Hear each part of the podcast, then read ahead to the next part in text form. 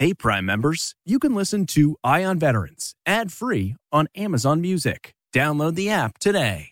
This spring, if you'd rather spend time enjoying your lawn instead of trying to keep it alive, there's good news. TruGreen is the easiest and most affordable way to get a beautiful lawn.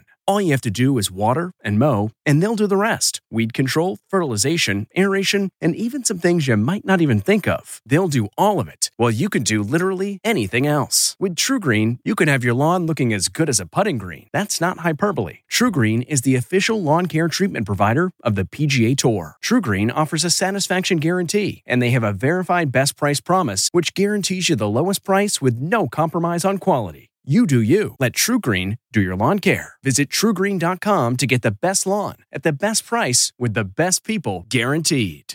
This episode is brought in part to you by Audible, your go to destination for thrilling audio entertainment. Whether you're looking for a hair raising experience to enjoy while you're on the move or eager to dive into sinister and shocking tales, Audible has an exclusive collection of thrillers from best selling authors that will keep you on the edge of your seat like James Patterson's first audio only thriller, The Coldest Case. Experience stories like never before, where every chilling detail is brought to life by captivating sound design. Plus, as an Audible member, choose one title a month to make yours forever. And now, new members can try Audible free for 30 days. Just visit audible.com slash WonderyPod or text WonderyPod to 500 500. That's audible.com slash WonderyPod or text WonderyPod to 500 500. This is Eye on Veterans Weekend, a roundup of the week's most important stories affecting those who served. Presented by University of Maryland Global Campus. There are nearly 20 million 20 million military, military veterans, in the U.S. Each week, we focus on their stories.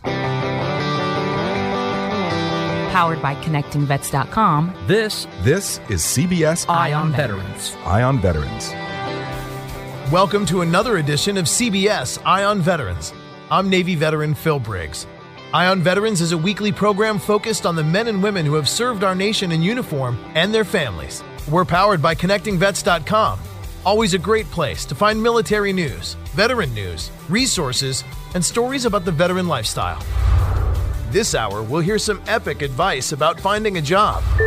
those that start their job search with a focus on who, who being what are your personal strengths, your personal passions, you're going to be successful 84% of the time. And we'll hear the epic story of one of World War II's greatest heroes.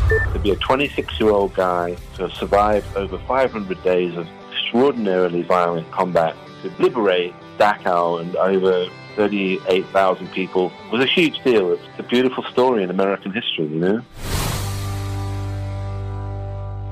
Now, in our next segment, we'll talk about ways veterans can receive health care in this challenging coronavirus era. VA telehealth services are all about increasing access to care for veterans and helping to eliminate the need for patients to travel to the nearest VA facility for a variety of appointments. We're joined now by Dr. Neil Evans, the Chief Officer for the VA's Office of Connected Care, to share how veterans can use telehealth services and how these technologies will change their healthcare journey. Thanks for joining us, Dr. Evans. It's great to be here, Phil. First, wanted to talk about healthcare services that are available to veterans via telehealth. VA's been a leader in telehealth for many years, even before the coronavirus pandemic. Um, more than last year, more than 900,000 veterans received a portion of their care through telehealth. We did more than a million video visits, and we deliver care across more than 50 clinical specialties. If you can think of the type of medicine, we probably deliver a part of that care uh, through telehealth, or at least we can deliver a part of that through telehealth. Now, let's talk some of the specifics. Uh, I know I'm not going to get my appendix removed over the phone, but uh, what type of care, treatment, procedures um, can veterans look forward to using telehealth for? Sure. Well, we do telehealth, and, and, and veterans can access telehealth in multiple different settings. So, at home, veterans can connect um, through a video visit um, or through um, a technology like a mobile application or a web application where they're able to transmit their vital signs and other health information back to us at the VA um, to help them manage their chronic conditions. Um, through a video visit, it's really just two-way communication um, between a patient and a provider, um, and that can start the conversation. But we also um, can deliver telehealth and do deliver telehealth in our clinics. So veterans are able to come into our clinics and they're able to connect with a specialist who is at a location somewhere else in the country, uh, at, the, at a, uh, another one of our VA medical centers, uh, maybe the closest VA medical center, or maybe one all the way across the country. Uh, and that specialist uh, can see them on a two way video connection and can also do a full examination, listen to their heart and lungs using a digital stethoscope from halfway across the country, can look into the back of the eyes, look into the ear, look with a high definition camera at a dermatologic lesion, uh, skin rash, for example. Uh, so we really can do a full set of healthcare using these connected technologies in our clinics. Did I hear you right? A virtual stethoscope, if you will. That's right, exactly. It's a it's a stethoscope that has a really long tube uh, between the ears of the of the provider who's putting it in their ears and uh, and the the lungs of the patient where we're listening to the lungs. That happens to be the internet. That long tube between the the, the one end of the stethoscope and the other. And likewise, with looking into the eyes or, or, or doing that part of the traditional beginning of any physical appointment at a doctor's office. They do it through the lens of the camera on the phone. He just holds it up to his eye, and then the doctor can can look into it that way. Uh, for to do the full exam, that's usually done. That, that's typically done in our clinics. Um, so the patient would have come into one of the, our closest clinic, their community clinic, a VA clinic, um, and there is a, a, a special uh, tool that uh, we can use to take a high definition picture of the back of the eye, or, for example, look in the ear at the eardrum and take a high definition picture, and then that picture is transmitted back to the physician on the other end who can view that picture, and frankly, sometimes is seeing a better picture than they might have seen if they were trying to do the exam in person. Okay, so that occurs by going to a remote clinic or going somewhere, but but at the same time allows them to maybe not have to travel all the way to a VA facility. Gotcha. Um, right. Let's talk a little bit about the increased demand with telehealth services and appointments. Um, I know with so many things, we're seeing it's difficult to get in. It's difficult to get your appointment, whether it's filing for unemployment or filing for some sort of financial claim or mortgage assistance. Um, what is it like as far as being able to get the telehealth services from the VA right now? Well, we've seen a, a, tremendous increase in utilization of the telehealth services in the context of the current pandemic. Um, at least an eightfold increase. We were seeing um, um, prior to the pandemic in late February, early March, around 1,500 to 2,000. We were doing around 1,500 to 2,000 video visits per day to patients in their homes. And now we're doing between 16 and 18,000 video visits a day across the country. So a significant increase. Veterans can connect, uh, can can check in with their VA healthcare team. Uh, they work with their their doctors, their nurses, uh, the staff at their local uh, VA healthcare facility who can help them get set up with a telehealth visit instead of a face to face visit or even a telephone visit as well. Nice, and not significant wait times for these, or we're not seeing so much crowding that, that, that we need to plan a week or three weeks in advance. No, no, they just need to contact their provider and um, and and can get that can get that scheduled um, in place of a face to face visit. In fact, many um, during the pandemic, many visits are starting out as a telehealth visit. It's the beginning of the conversation, which helps the patient and the provider decide, you know, for what things do uh, does the patient need to come in, um, and what things can be safely managed at home. And I'd imagine simple tasks like prescription refills are certainly available via telehealth and probably a simple procedure to do. But what about something more complex like a mental health issue? Certainly, yes. Prescription refills, and those can just be done simply online on our portal. Um, um, we do millions of those uh, a month, actually. Um, but for mental health, uh, mental health is actually probably the specialty that is utilized the most um, for, for, with regard to telehealth. Uh, a video visit uh, is perfect for uh, a therapy visit with a psychologist. It's a great uh, way to connect with a psychiatrist to evaluate medication regimens or, or um, or, or plot the next steps forward. So we, we find that mental health uh, is, is actually one of the, the best specialties to use in telehealth. And I'd imagine maybe an unforeseen situation, but something that's kind of nice is the fact that you don't have to go anywhere. You can be in the comfort of your own home. And certainly if you're experiencing something, what's better than just being on your own couch, wearing your own sweatpants, and not having to That's leave the exactly house? right. It's you certainly know? it's, it's convenient. You don't have to deal with parking uh, for the drive time, the parking, getting into the clinic. Uh, it certainly is convenient. I think that's really one of the big uh, advantages of telehealth is the convenience and how it can fit into um, into veterans' daily lives. Right on. And before I let you go, just wanted to ask also about uh, how we address the needs of those that live in rural areas, or maybe those with limited access to technology, or maybe not the robust 5G uh, super fast internet. How can they receive this kind of care? Well, we don't want to leave any veteran behind. We want all veterans to be able to access this kind of care. We spend a lot of time prioritizing that. We have a program where for veterans who can't get access to internet or the technology at home, but who need to regularly connect with us for uh, to help them manage a chronic health condition, where we can provide them a tablet to use, uh, an internet connected tablet to use at home. We have partnerships with cell service providers um, to make VA Video Connect available without charge um, on individuals' personal cell phones. So lots we're doing to try to make sure this is available to all. Well, that's fascinating. Even helping them get a device that will allow them to connect. That's uh, ah, great news. Where do I learn more about this? If I just want to read more about this or explore it on the internet uh, with my own two eyes, uh, what's a good website? A great website would be telehealth.va.gov. Well, I really appreciate your time, everything you're doing as we adjust to this weird new normal. And I think it's fair to say it's kind of weird. It's awfully nice. And in fact, even the convenience that we experience with telehealth, you and I are experiencing right now as I'm doing this from my home studio. And I hope somewhere that you are safe as well. Dr. Neil Evans, Chief Officer of the VA's Office of Connected Care. Really appreciate your time. All right. Thanks, Bill. Great.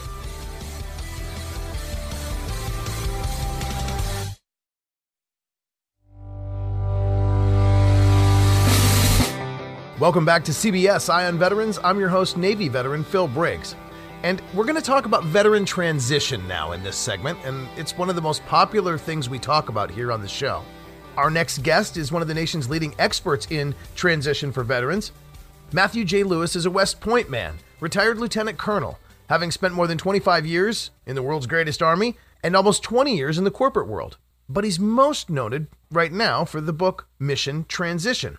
It's a practical guide for veterans in transition and their employees. The website I read asks Would you rather have an 84% chance of success or only a 28% chance? Well, if you'd prefer a greater chance, it's time to read on the book Mission Transition Navigating the Opportunities and Obstacles to Your Post Military Career. So I'm eager, like you, to find out more from the author, Matthew Louis. How are you, sir? Great, Phil. Thanks so much for that introduction. I appreciate it. Looking forward to sharing my book and what it gets into with your audience here. Now, before we talk about transition as the book lays it out, tell me about yours, Colonel, because like you don't exactly have the background of uh, of an army officer that's immediately, you know, that immediately translates to the civilian world. That's right, Phil. Is exactly right. You know, I, I fall into that less than 15% or so of the population that serves in a combat capacity. Uh, myself, I was a, a tanker, so I rode on tanks uh, in armor units. And, you know, look around, you don't see too many tanks rolling down your street, which is probably a good thing. But that also meant I had to find an entirely new way of being. So, you know, I put together this guide. It's literally written in a field manual style that I know my you know former brothers and sisters would immediately take to. So it's it's crawl, walk, run, step one, two, three. Uh, something I know that they'll appreciate and help them get from point A to point B. You know, one of the first things I found snooping through your website there was um, three reasons why veterans struggle during the transition to the civilian workforce. Talk to me a little bit about that. Well, uh, there's a number of reasons why folks uh, struggle. Uh, first, I'll point to what we call the civil military gap. And so, veterans coming out, what they don't appreciate is to start off with some facts less than one half of 1% have served on active duty any time post 9 11. And so, folks really don't understand what they've been through, what they do. Uh, let's put that in the guise of those leading the corporate world. Uh, the Wall Street Journal tells us that about 2.5% of those folks that are going to be interviewing for the jobs to, to which they aspire uh, have no idea uh, who they are, what they've done, what they can do as a veteran. So they face this huge gap they need to overcome. Uh, second, while they, you know, there's a ton that they bring in terms of soft skills, and in, in many, uh, because less than 15% served in any sort of combat role. The majority, 85%, serve in fields, should they choose to leverage it, uh, accrue directly into organizations with particular skill sets, uh, be it you know engineering, logistics, technology, healthcare. Uh, there's tons that are done in the military that would directly translate. Two other things I'll highlight here. You you noted the the earlier uh, statistics there, the 84 uh, and 28 percent. Uh, this isn't me. I'm, I'm quoting from studies that uh, Richard Bolles talks about in his best-selling work, "What Colors Your Parachute." He's shown over time, uh, over decades, that those that start their job search with a focus on who, who being what are your personal strengths, your personal passions, who you are as a person, what gets you out of bed. If you focus there, you're going to be successful 84% of the time. If you start with what, meaning putting what you've done into a skills translator, much as the, the military does as part of its TAP program, Transition Assistance Program, you're going to only going to be successful 28%. I noticed also uh, under the resources part of your website there, uh, it had mentioned some things about skills translation. When looking at our skills translation, I thought it was interesting. You say don't necessarily look to translate what you did in the military directly, but kind of redefine yourself? Yes, to the point of, of translation, uh, one of those resources there is, is a thesaurus. Uh, and, you know, again, I'll harken back to the civil military divide. Folks don't understand what you've done. And those coming out, if you only use the three letter acronyms that you've come to use on an everyday basis in the military, that's going to further confuse them. And, you know, these folks on the civilian side, they, frankly, they don't have the time uh, to sit and you know educate themselves on what all those three-letter acronyms mean. Uh, translation is, is, critical, and there's a number of exercises I walk through in the book on how to to do that, and plenty of resources as you found on my website uh, to help you in doing so. Uh, let's talk a little bit about transition timing. I noticed you had some thoughts on that, and and I think that's something that a lot of people I think it's a pitfall many fall into. You know, we think immediately you got to hit the ground running and you have to know where you're going and what time it is from day one. And and I thought your thoughts on this were kind of interesting. Share those. Yeah. So again, transition. It, frankly, it's it's a year, multi-year long affair. Uh, I mean, you talk to veterans and some that have been out literally years would tell you they're still going through their own transition begin to reach out, document your network, uh, exercise that network, and begin to find those opportunities that are, are going to result in whatever success means for you in your following career. Mm, and you said a very important word there network. Share with me a little bit about your thoughts on networking. All of us that, that live in the real world, I'll call it, uh, you know, networking is how the world works. It's how uh, the world evolves business is uh, dependent on relationships, and networking is the key thing to enable those relationships. And the difficulty is, uh, for most folks coming from the military, uh, networking tends to take on or have a bit of a negative connotation. Uh, people in the military uh, tend to view it as, uh, you know, kissing butts, kissing rear ends, getting ahead, right. un- perhaps unjustifiably. Well, uh, you know, networking, the reality is networking in the real world is a process by which both individuals participating in the conversation benefit. It's not a one way street. And so it's uh, used in its proper context. It's uh, positive for both ends and essential uh, for making progress in whatever endeavor you're choosing out to, to excel in do you find that when you receive a message like on LinkedIn or if you receive somebody that's just, you know, wanting to reach out, possibly look at working in your field, in your area, is that a wise chess move on the board for anybody from enlisted all the way through officer? Like just reach out to somebody that you see has service in their background and ask for the door to be cracked open just a couple inches?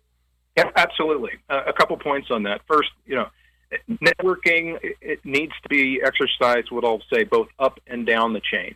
I, I consciously network with individuals that are senior than me.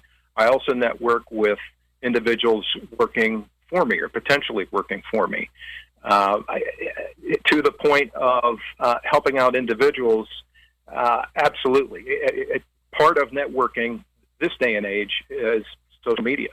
And there's platforms like LinkedIn and, and others like them, LinkedIn being the most prominent. And oh, by the way, uh, will afford you a, a year's worth of uh, premium service if you go online and sign up.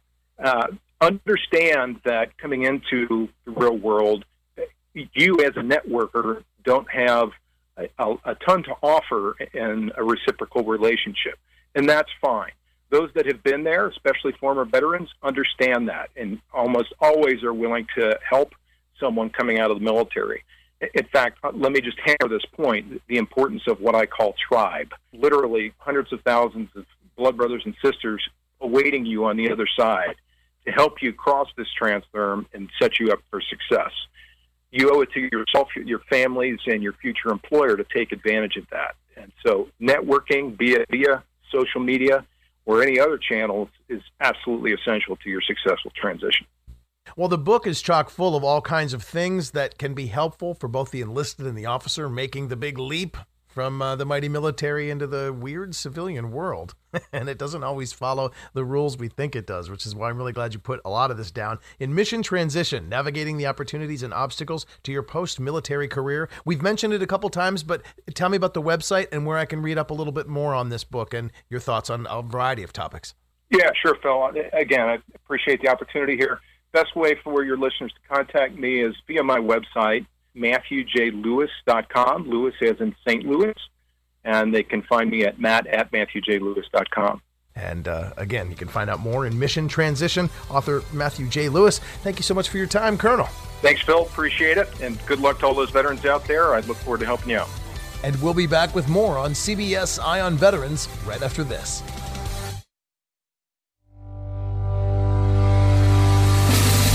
Welcome back to CBS Eye on Veterans. I'm your host, Navy veteran Phil Briggs. And for the rest of this hour, we're going to talk about the book The Liberator by Alex Kershaw. The Liberator traces the remarkable battlefield journey of U.S. Army officer Felix Sparks through the Allied liberation of Europe. Colonel Sparks and his men fought for over 500 bloody days, from the beaches of Sicily through the mountains of Italy and France, and ultimately enduring a bitter winter and combat against die-hard SS fighters. Miraculously, he survived a long, bloody march across Europe, and Sparks was selected to lead a final charge into Bavaria, where he and his men experienced some of the most intense street fighting of the war.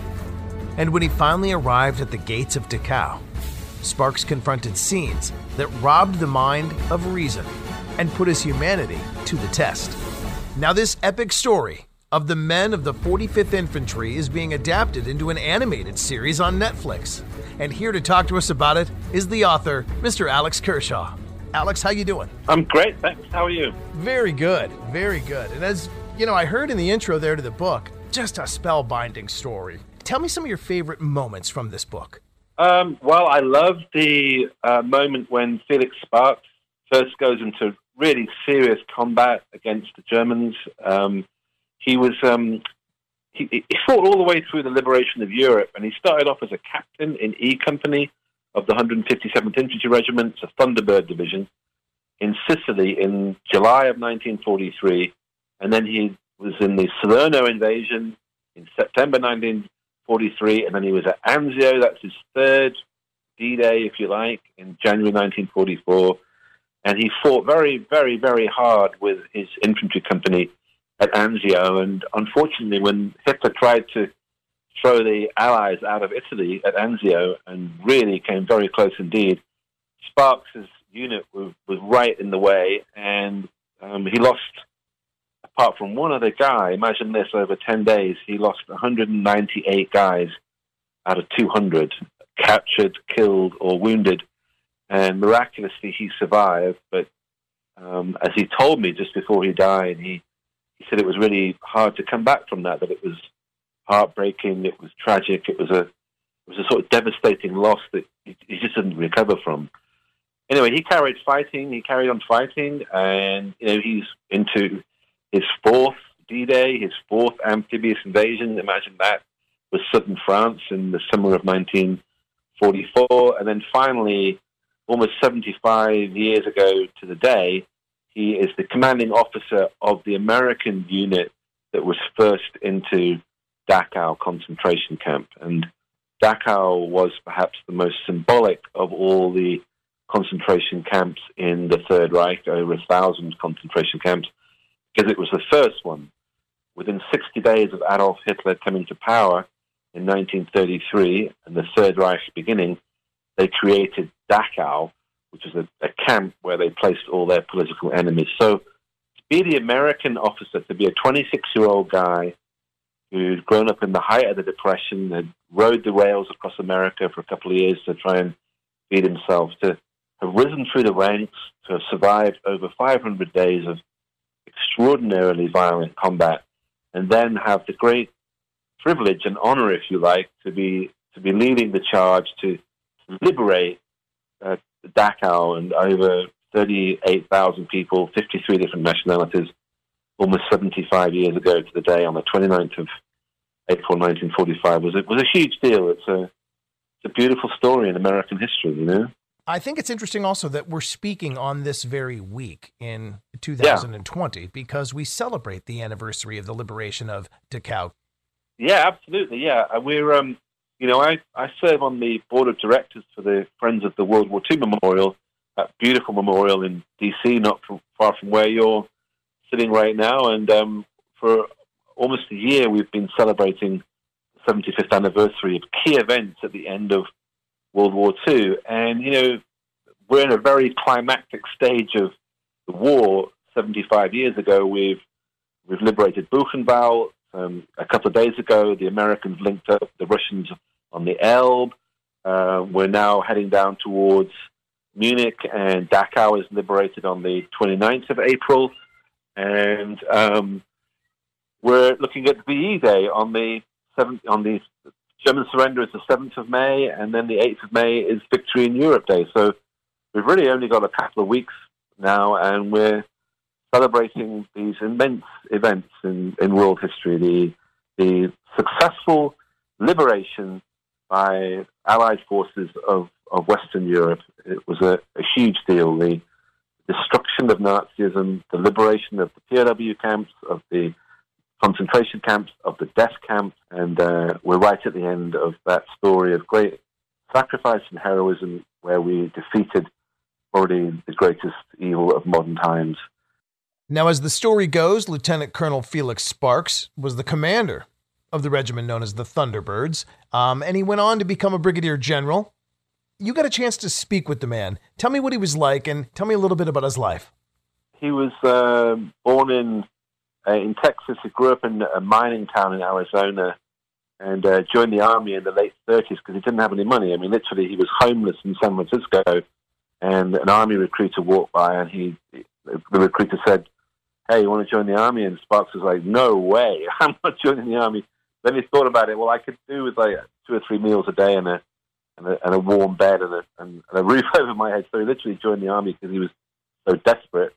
He was at college when he was called up after after Pearl Harbor, and then he became a, an infantry officer and um, served with the with a really fantastic uh, combat division, the 45th Infantry Division, mainly drawn from like Oklahoma, Colorado, mm-hmm. and had unbelievably the largest number of Native Americans in its ranks. So over 1,500 Native Americans, braves, absolutely served in the, the Thunderbird Division.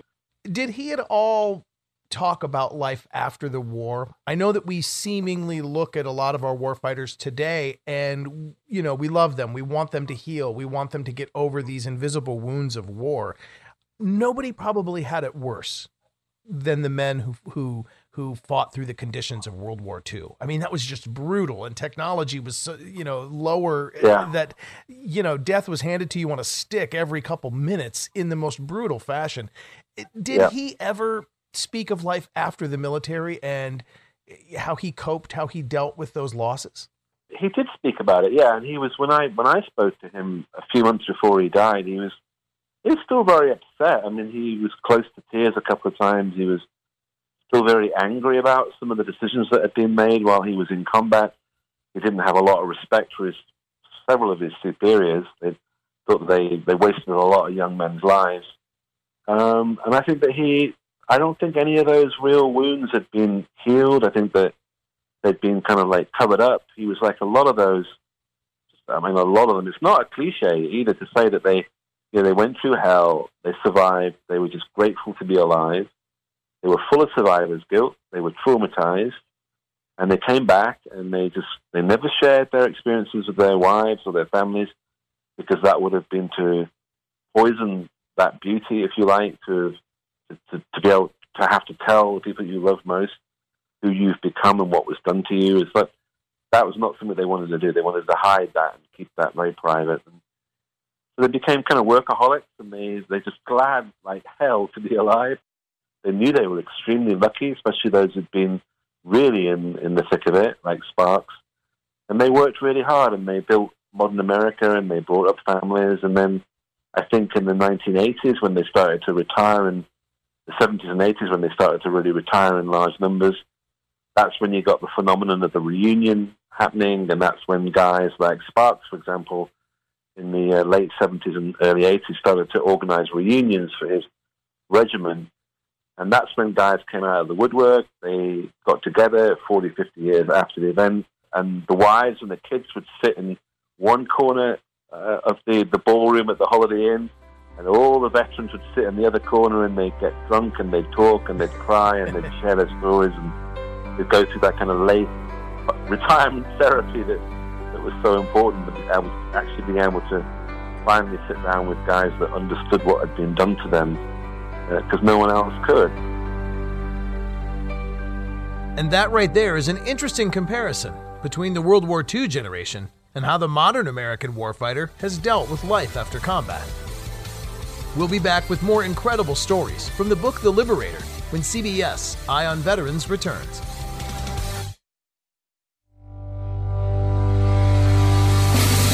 Welcome back to CBS Eye on Veterans. I'm your host, Navy veteran Phil Briggs. Now, we'll come back to our interview with author and historian Alex Kershaw about his best selling book, The Liberator, and how it will be turned into an animated series on Netflix. During our conversation, we talked about the epic story behind Army Colonel Felix Sparks, who fiercely led the famed 45th Infantry, known as the Thunderbirds, into the heart of Nazi Germany. He and his men survived multiple amphibious assaults, survived battles like Salerno and Anzio, and eventually would bring down the Nazis and liberate the concentration camp known as Dachau.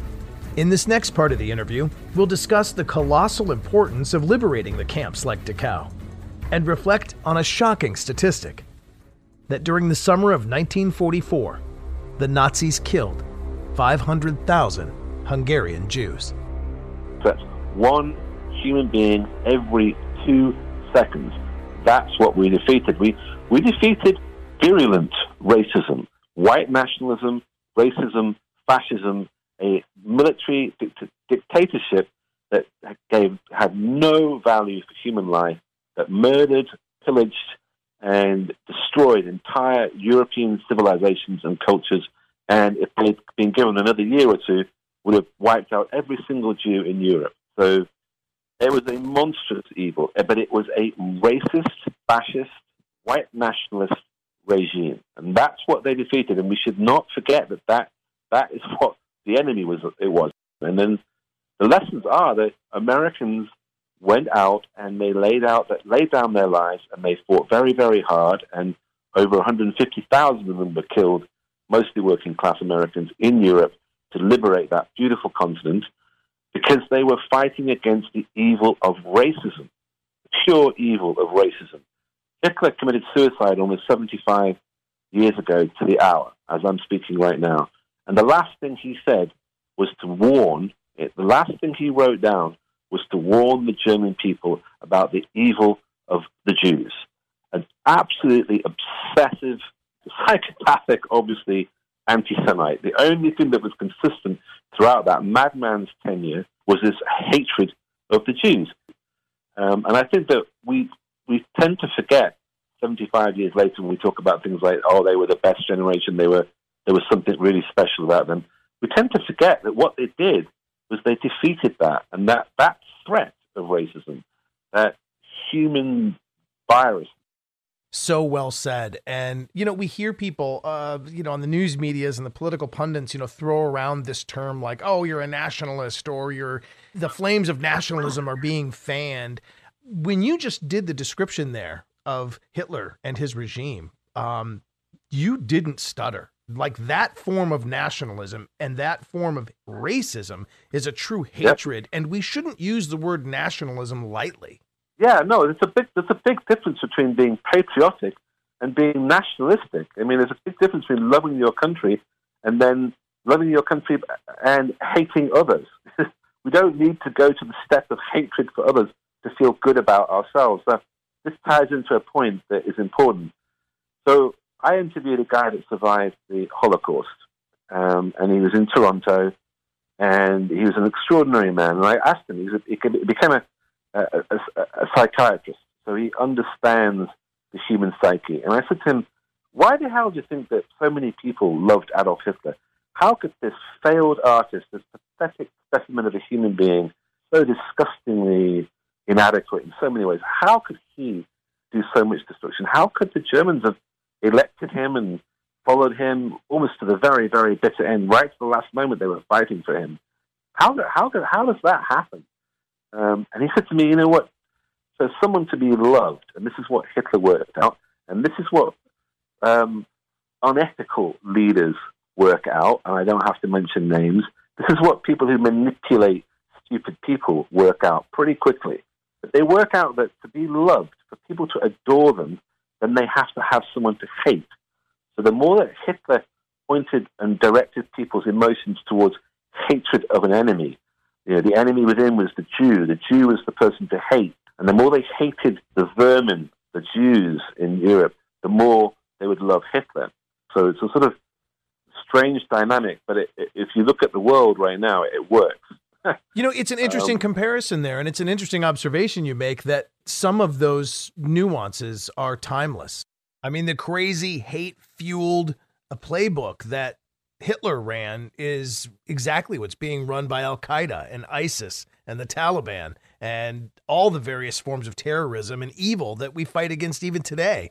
Yeah, and the, you know the, the way that the way that you start that process is by making people treat other human beings as other other to them. When you go to Dachau, it's just outside Munich, and there were rail tracks there. On the 29th of April, 1945, Sparks came to the outskirts of Dachau with his men, and they found what was called a death train. There's over 2,000 men, women, and children lying there dead on a train. They, they were going to take these these um, victims of the Holocaust and the, and the, Nazi regime into Dachau, but, but the guards fled and they left. They just left them on the train. There were 2,000 dead people on this train. And though it's really difficult to hear, uh, you know, it underscores all the more reason why the Liberator is important. And, you know, I'm really glad that you were able to put this down and document this because it's something that we should never forget. Now, you've put this all in the words of the book The Liberator, but it's not just words anymore. In fact, it's been picked up and it is in production to become an animated feature on Netflix. Tell me about that. Uh, yeah, it's in production right now. I think they're actually in post production, and it's going to be. I think it's next May of 2021, and it's a four-hour story of, of, of the Liberator adaptation. So they're using um, a lot of new technology to to create a completely new feel to how you dramatize anything. Basically, I mean, it's going to be a combination of live action and then really beautiful animation. So you'll you'll be able to really have really big epic battle scenes, which will mostly be animated. But then when you look at the actual characters on the screen, uh, you'll see you'll see their human features because a lot of it's been filmed in studios on a stage with a green screen behind. You know, so it's oh, wow. great. It's a really sort of cutting edge. Truly, I mean, I, I'm not being cliched. It's completely cutting edge technology to animate the story. So I'm I'm very excited about it because The most important thing, reason why I'm excited about it is apart from the fact that I think a lot of people are going to get to know who Felix Sparks was, and I think a lot of people are going to get to know um, what how amazing his unit were. Um, I'm, I'm, most of all, I'm, I'm, I'm excited about the fact that that greatest generation, to come right back to what we were talking about, is going to be celebrated by and discovered by another generation because I'm hoping that, you know, 17, 18, I don't know, 12 year olds are going to be able to watch this on, on Netflix and they're going to go, wow, you know what? World War II really rocks. It's awesome. And that's where we'll leave it for this week. You can find The Liberator everywhere you find books, and we'll look forward to seeing it in animated form on Netflix as soon as it comes out. You can find this episode, as well as my extended full length interview with author Alex Kershaw on connectingvets.com in the audio section. I'm Navy veteran Phil Briggs, and I'll be back next week with more great stories from those who served on CBS Eye on Veterans. Eye on Veterans Weekend has been presented by University of Maryland Global Campus. Choose from 90 plus programs and specializations to accelerate your military or civilian career and find out how our dedicated military and veteran advisors can help you navigate your benefits to save you time and money. University of Maryland Global Campus. Find out how we're made for you. Visit umgc.edu. Hey, Prime members, you can listen to Eye on Veterans ad free on Amazon Music. Download the Amazon Music app today. Or you can listen ad-free with Wondery Plus in Apple Podcasts. Before you go, tell us about yourself by completing a short survey at wondery.com/survey. Get one of the most successful broadcasts in television history on your schedule with the 60 Minutes podcast. Hard-hitting investigative reports, news, and culture maker interviews, and in-depth profiles are waiting for you in every episode. Listen to 60 Minutes ad-free on Wondery Plus. The Hargan women seem to have it all. From the outside looking in, we were blessed. My mom was amazing. But as detectives would soon learn, there was a lot going on inside the Hargan household. Ashley and I have been calling my mom and the house and Helen. Okay. No one's answering. 63 year old Pamela Hargan gunned down in her own home. Her youngest daughter, Helen, lay dead upstairs. Patrol, when they arrived, assumed or thought that there might have been a murder suicide. But for the detectives on the scene, there were things about the scene itself that were concerning to us on day one. Who would want to kill their mother and their little sister? There is no boogeyman here. It is exactly who we think it is. I'm Peter Van Sant from 48 Hours. This is Blood is Thicker The Hargan Family Killings. Listen to Blood is Thicker The Hargan Family Killings early and ad free on Wondery Plus.